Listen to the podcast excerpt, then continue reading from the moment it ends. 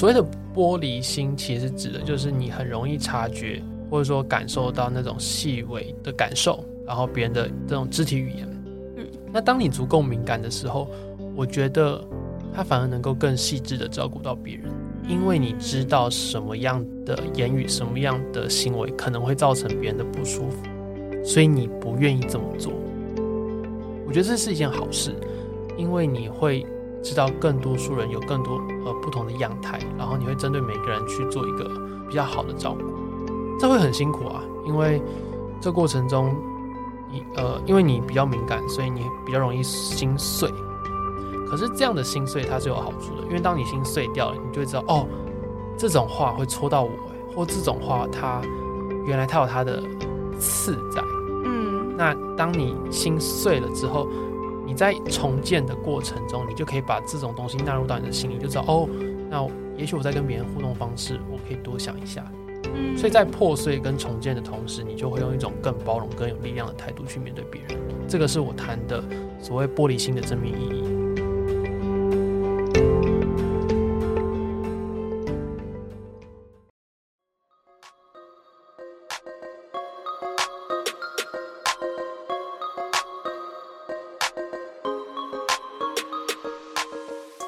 是 Dina，欢迎来到理想自己研究室。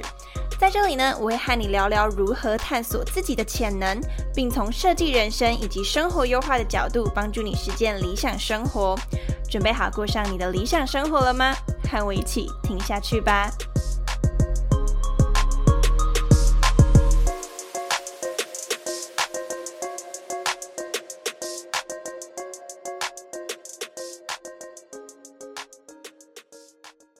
上集呢，我和庭光聊到，当别人的言语让我们不舒服时，如何避免过满的情绪左右我们的行为，最终酿成错误。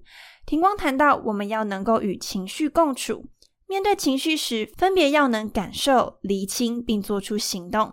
而今天这一集就要接续着谈如何厘清与行动，以及也会和你分享，对于会压抑情绪的人来说，可以以什么样的心态与姿态去面对。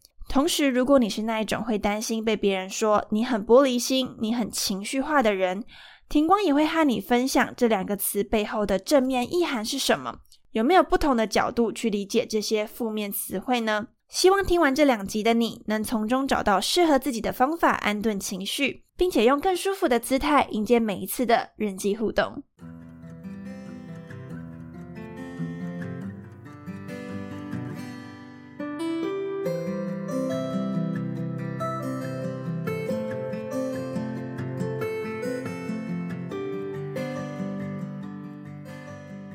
对，所以我们刚刚讲完就是感受的部分，去感受自己的身体状态，那可以帮助我们去有更进一步的觉察。那你刚刚说到说，在我们觉察完之后呢，下一步就是要去理清。那你可以简单跟大家讲一下，说理清情绪是什么样子的吗？好，呃，理清情绪其实最直接来讲，就是问为什么会有这样的情绪。比如说当下，我觉得。有点生气，有点不爽，那个情绪为什么会发生？我会问的是：好，呃，因为我会觉得我已经努力在尝试了，然后你却否定了我。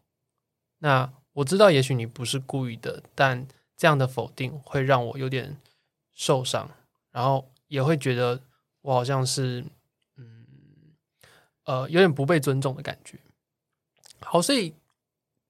透过刚才那个询问，你会发现后续会有这样啪 一串的想法。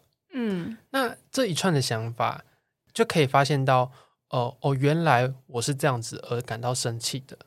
好，如果是这样的话，我们可以进一步下去讲啊，就是，哎，那我这样想是是合理的吗？就是我被别人这样说到，呃，我被别人这样讽，呃，就是有点像戳到点，就是他认为他不想要跟我同一组，这种厌恶嫌弃的眼神。真的是有必要到生气吗？还是这个就只是人家的一个单纯的反应而已？我也不用去做过度的解读。嗯，对。那我觉得在这个来回过程中，某个程度上就可以去让你的生气有一个安顿的地方。嗯，对。也许我我我我来回的过程中，我还是觉得哦不行，他这样呃说一旦说了出了这句话，我就是会戳到我的点。好，那那没关系嘛，但至少你好像把你的气生气有一个位置，然后放进去了。嗯，就是假设你真的可以生气，就这件事情值得生气，那你在思考完、理清完之后呢，它可以有一个被安顿放好的位置。那同时也有可能你在理清完之后发现，哦，或许我不需要生气，然后你在思考完的过程，你也就不生气了。没错，嗯，其实这让我想到一个东西哦，就是在啊别人对自己开玩笑这件事情上，我最近会去做一个厘清，就也想要跟大家分享，就是说我最近会去思考一件事情，当别人讲话让我不舒服，或是别人的行为让我不舒服的时候，我会去看说他是针对我，还是他是这样子的一个人。对，就是它到底是针对性，还是它是一个普遍性，对大家都这样子的？那这样子的一个思考，我觉得对我而言是蛮有帮助。我不知道对大家来讲怎么样。就是说，当今天一个人他对我讲不好的话，如果他是针对我，那或许我可能要检讨，或是我要难过，或者是我要跟他讲清楚，因为你怎么可以这样针对我？对，那如果是我的问题，那就我去想怎么解决嘛。但如果他是普遍性的，那就不是我的错了。就是他或许本身就是一个这样讲话的人，然后他跟其他人相处也都是这个样子。那如果他今天是一个这种普遍性的一个状态，我自己就不会太对号入座。我觉得，那我们如果真的不喜欢他的表达方式，我就跟他保持一点距离。但是我也不需要因为他的言语而生气。所以，当有一个这个厘清的过程的时候，就像你说的，我的情绪有一个可以安放的位置，他可能有个位置，或者是他可以就是。比如说丢到垃圾桶，它已经不需要存在我的身上，这也是有可能的。我想要再补充一个例子，就是刚才提到的是朋友那个讲话嘛，然后我自己之前有一是在健身房，那我在健身房做机械性器材的时候，如果今天我被一个教练过来，然后他说：“哎，你这个动作有点不对。”嗯，然后这个这个不对，然后他说：“哦，你应该要可能要身体要打直啊，或者是。”呃呃，要挺出来，就是胸要挺出来。那这个时候其实我会很尴尬，嗯。那这个尴好，这个尴尬，他的情绪是出现了吧？如果用我们刚才理清的过程，我我我后来回去想的事情就是，嗯，我的尴尬是因为我已经健身了大概两到三年，那我一旦被这样教练点出来，好像就是我是一个很很菜的人，嗯。可是。就是好像我健了这么久的身，结果还是这么烂，所以这会让我很尴尬。嗯，我透过厘清了尴尬的原因的时候，我反而觉得，哎，好像有一个东西被安放了。嗯，那让我可以进一步去思考说，哦，那我之后该怎么办？就连接到后续的行动。嗯。这是一个还蛮具体的一个例子，就是去思考情绪这件事情。那你说理清完之后，下一步就是到行动。那在行动的部分，像你说会去思考你的目的是什么，这部分也可以请你再简单的分享一下行动这一块的思考吗？好，呃，行动这件事情，其实呃，我们我们举两个例子，一个例子是回到最开始的，就是我朋友的那个例子。好，我今天因为朋友的讲话而不舒服，让我。有点受伤，然后我有点愤怒，然后有点沮丧。这个时候，我慢慢理清说，因为他这样会让我觉得我被否定了嘛。好，这个时候我知道我的情绪来源，可是我后续要想的事情是，那我接下来该怎么办？嗯，这个怎么办就跟目的有关系。我我想要的是让朋友意识到这件事情，还是让他意识到并且改变？嗯，又或者是呃。我只是单纯想要报复他。好，这三种目的，如果我选择了其中一种，他后续的方法都会不太一样。我觉得我当初可能比较接近的是单纯有一种反扑，或者说我单纯想要把我情绪宣泄出来。所以我那个时候没有很仔细的想我到底手段目的是什么，反正我就是这样抛出去了。但回到今天，我会觉得，如果我的目的是我想要重新理清我跟朋友之间的关系。让他意识到并且改变的话，那什么样的手段可以达成这个目的？第一个，呃，可能我我不会希望是让他难堪，因为同同理心，我也会觉得这样反而会觉得，哎，你怎么这样对我？嗯，所以我可能会用比较私底下的方式。第二点是，有没有可能是透过当面还是文字的方式？当面他会不会反而也会觉得有点怪怪的。那文字会不会反而是呃更好的方式？还是文字有可能会造成语义的模糊？嗯，那这之中又就又会根据我朋友的个性慢慢的去推敲嘛。嗯，嗯，那最终嗯可能，假如啊，我今天选择的方式是私底下当面我们约出来，可能打球的时候我跟他讲这些，嗯那这就是我最后的手段。嗯嗯，但比起一开始，我相信这个是有我们稍微在想过，或者说推过一遍。哦，你让我想到我刚刚那个例子，就是我自己个人的例子。不是后来就是发两三千字讯息过去嘛？其实我在事前也有去思考，说我到底要不要发，因为我知道我现在带有情绪，如果我发了，很有可能我这个朋友做不成。尤其呢，我跟他是在同一个场域，是要一起共事的人，然后还要进行一段时间，所以假设撕破脸的话，后面会非常的尴尬。所以那时候我也在思考说，我可不可以接受我今天把我的想法都讲出来，然后最后我们的感情是破裂的。然后在当下，我是觉得可以，就我我觉得说我再不讲出来，我会非常的承受不住。对，所以我也是先想完后果说好，那我可以接受，因此我再把它发出去。当然事后也会想说，当然也会可能有点不太确定，说这是不是一个最好的做法。但是事前当你有一个思考的时候，可以相对的把那个后悔的程度再减低一点点。嗯我觉得这很关键的，就是因为刚才提到嘛，行动它涉及了目的跟手段，嗯这两者中需要思考的地方，就是我们要选择什么样的目的，嗯跟什么样的手段可以达成这个目的。什么样的目的有很多种，可是如果我们今天假设我们是想要做一个好的人，嗯我们想要呃维持所谓的一些美德的话，那那些伤害别人的目的可能就不应该被列进去。嗯对，所以我觉得这之中当然就是在选择的同时，也反映了我们是一个怎么样的人。嗯，那你透过这样的选择，又再次形塑你的性格。嗯嗯，哇，这个整体的一个分析，我觉得好棒，可以让大家知道说，当我们今天遇到跟别人相处不舒服的情况，我们可以怎么一步一步从感受情绪，然后理清，最后到行动，去思考目的，最后做出一个自己觉得相对恰当的行动。这件事情，我觉得是大家会非常的实用的。不知道大家听呃听众到这边会不会有一个困惑，就是哎，我我我们事发当下没有时间给你好好思考啊，嗯 就是嗯没有时间给你好好理清。有时候当下你就是要必须做出判断。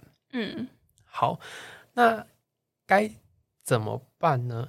老实说，我现在只有一个粗略的想法。那如果大家后续有讨论的话，其实也可以留言给 Athena，就是 他可以再转达给我。嗯，那我初步的想法是，的确，的确，事发当下必须要立即判断，这个时候没有时间给你多思考、多想，这时候很仰赖的就是你本身的性格。嗯，可是这个性格怎么来的？就是回到你每一次不断的反思，不断的去想说，我要怎么办才可以更好嘛？嗯对吧？所以好像有些时候，我们当下发生那件事情，会觉得难以招架。那这也没有关系，就是我们在事后的时候，我们去一样去梳理这件事情，从日常生活中一再一再的去思考一个自己可能更好的做法。那其实久而久之，它就会自己成为个人人格的一部分。那接下来遇到这些需要当机立断的情况的时候呢，就可以比较啊适当的反应，或者应该说比较以自己期待的样子去做反应，这样。但讲比较难过一点，就是如果你现在的个性是一个比较急躁的人，那很抱歉，可能真的你在当下就会容易做出错的选择，嗯，你必须要决定，但这没办法，嗯，对吧？所以我觉得这同时好像有点悲伤，但又会给我们一个积极的一面，或者说比较正向的一面，是我们还是可以慢慢去往我们想要成为什么样的人。所以其实其实这也是我们一直在不断修饰的过程，然后慢慢的成为更好的自己，这对，样。我想 Athena 的节目说成为更好的自己，它不是一个好，我今天听了这一集，然后我就会变成一个更好的人了。嗯它是一个长期渐进累积的过程。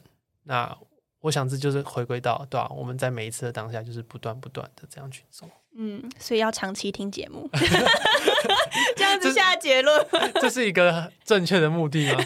哎，正确这是一个。正确的手段嘛？我的手段是要大家听，还是让大家都有收获呢？都有。都有 OK OK，好，那就很感谢庭光的补充哦。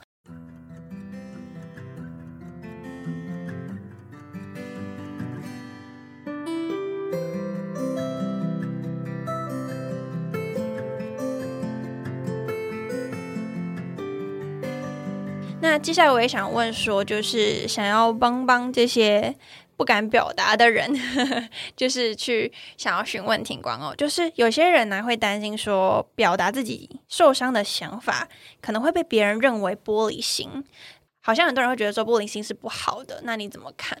好，所以刚才那个担心，其实有两，我自己觉得有两个原因啦。第一个是我们认为玻璃心是一个负面的词汇。所以我有玻璃心，这样是很不好的。嗯，好，这是第一个原因。第二个原因是因为如果我们常常这样表达受伤啊，好像会让别人觉得不知道怎么跟你相处，你很难搞，毛很多。嗯，好，所以呃，我觉得这两个原因我们可以分别去去去处理。好，针对第一个原因，就是玻璃心是一个负面的词汇，我觉得其实可以用另一种角度去看，就是。所谓的玻璃心，其实指的就是你很容易察觉，或者说感受到那种细微的的的的的感受，嗯，然后别人的语言等等，呃，这种肢体语言，嗯，那当你足够敏感的时候，我觉得他反而能够更细致的照顾到别人，因为你知道什么样的的言语，什么样的行为可能会造成别人的不舒服，所以你不愿意这么做。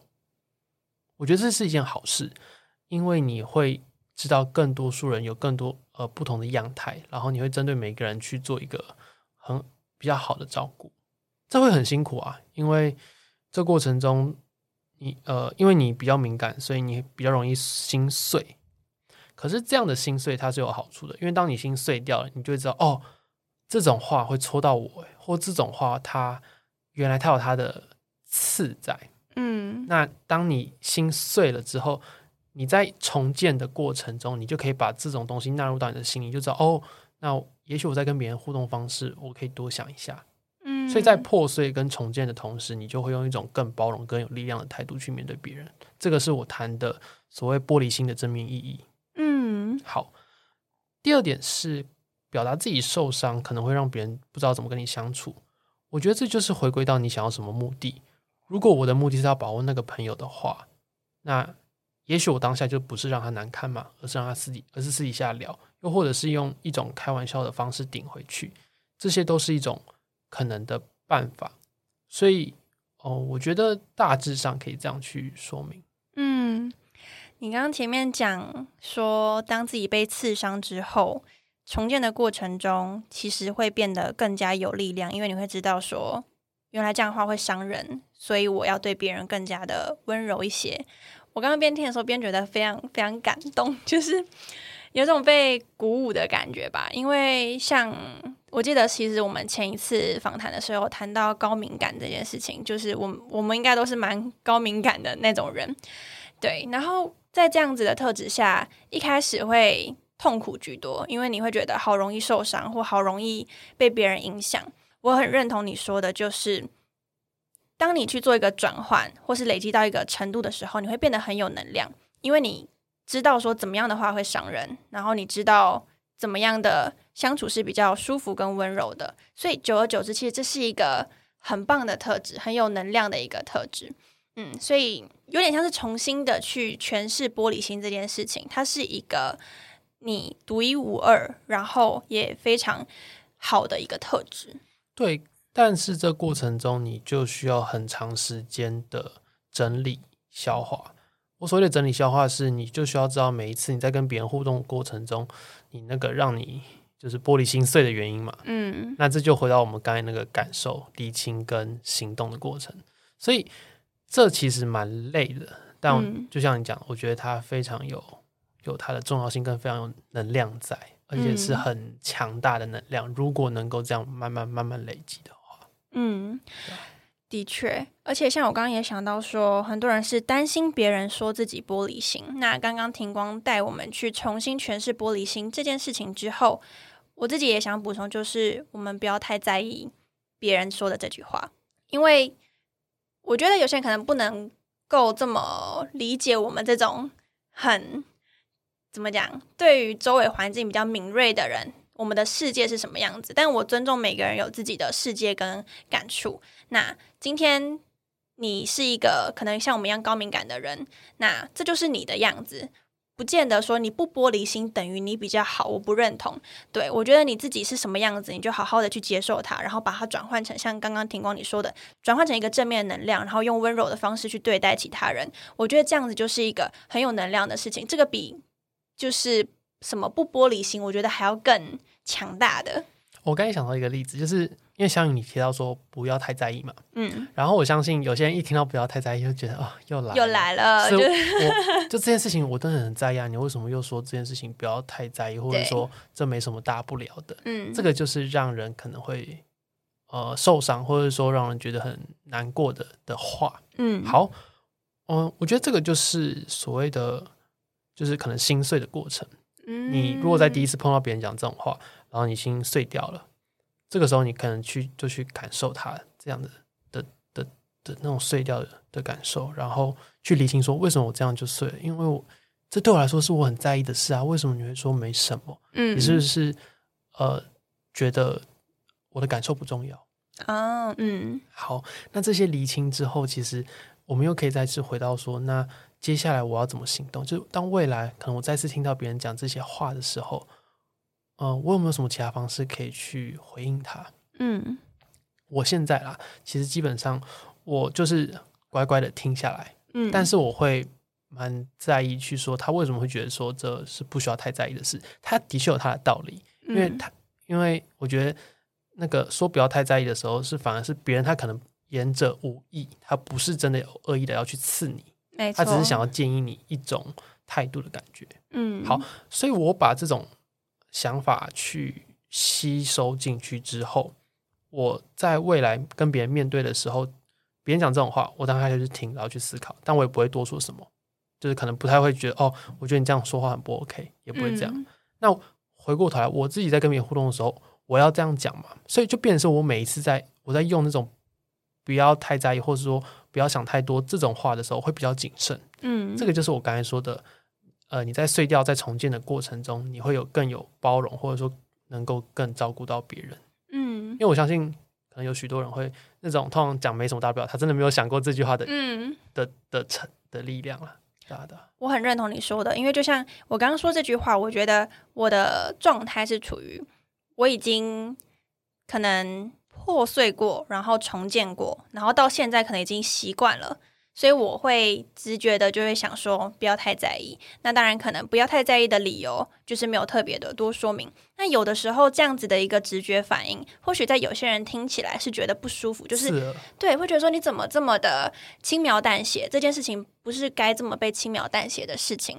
对，那这个时候我觉得，就像你说的，我们可以听，但是我们也不一定要就是这么照着可能别人的话，在他那个脉络里，而是去自己重新的诠释，跟自己去想说，现在我比较需要的是什么？或许我现在需要的是被接纳。或是我需要的是有个人跟我讨论更多怎么去面对呃，就是这种不舒服情绪的人，而不是直接告诉我不要在意。或许不要在意这个词，对于啊、有些人来讲是刚好现在这个时时候需要的钥匙，但对另外一个人可能彻底的刺耳。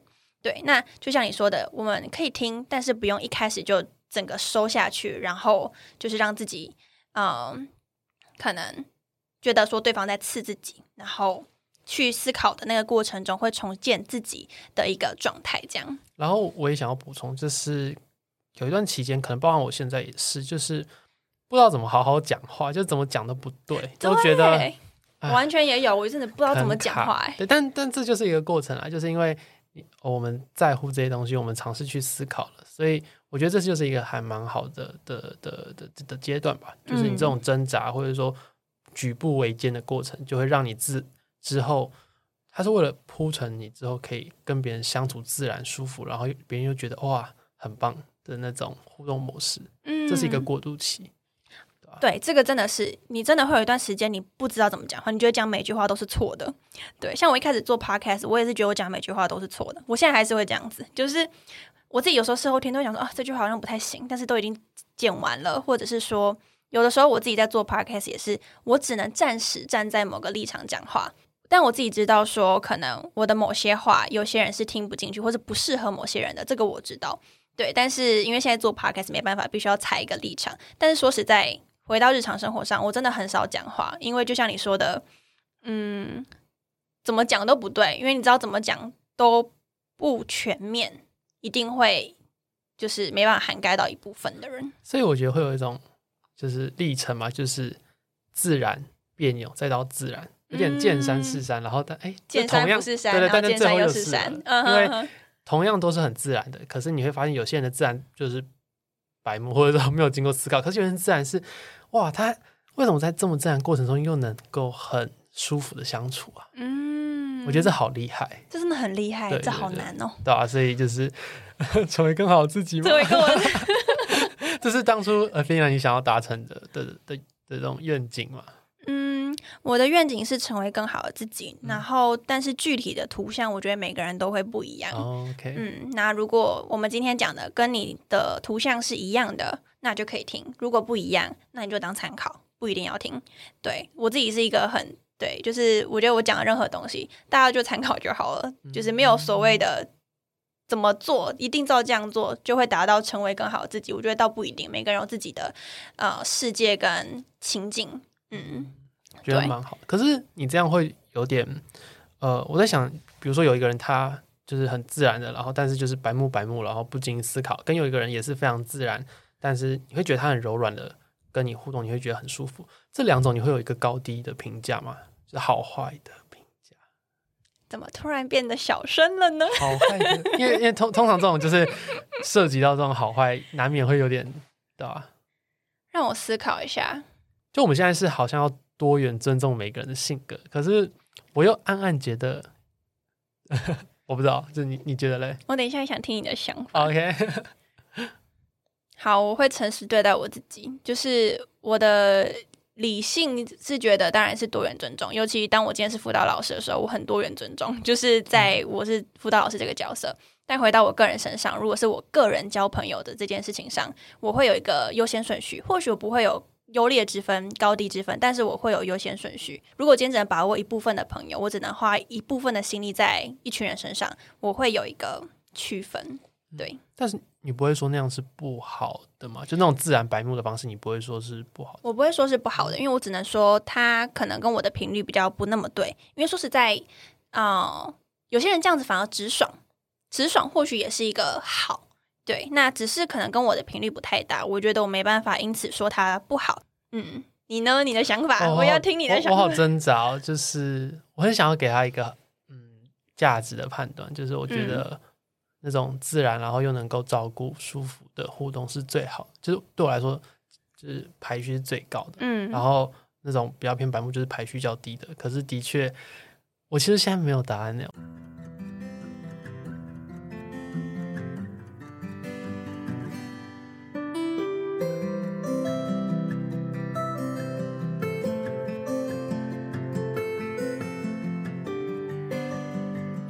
到玻璃心，我也想要简单讲到另外一个东西哦，就是有些人认为情绪化是不好的，就是很多说哦你很情绪化，哎，就是我很常听到这样的话，然后我觉得很不爽。对，那就是很多人会觉得说理性是好的，对，就是我们应该要理性一点呢、你不要这么情绪化。那你怎么看这件事？其实，当我们在讲情绪化不好的时候，我觉得回应到的是，我们因着情绪、情绪用事，所以导致结果往往是不好的，怒骂人了，然后呃揍人了。这个时候我们会觉得啊，然后很容易因为一句话，然后就嘣爆炸。嗯嗯嗯，这个时候我们会说它是不好的。那我觉得回回过头来，情绪本身它是有它的意义在，可是当你的你因为情绪而产生后续的行动的时候，它就会的确会有一个好坏的判断。所以我觉得讲情绪化的时候，好像更多时候是在讲你的行动是不好的吧，嗯并不是说哦，当然你直接看是情绪的问题，但我觉得更多时候是就是情绪跟行动的那个连接。哦，因为他情绪跟行动绑在一起，所以假设行动是不好的，我们有时候都会说哦，你太情绪化。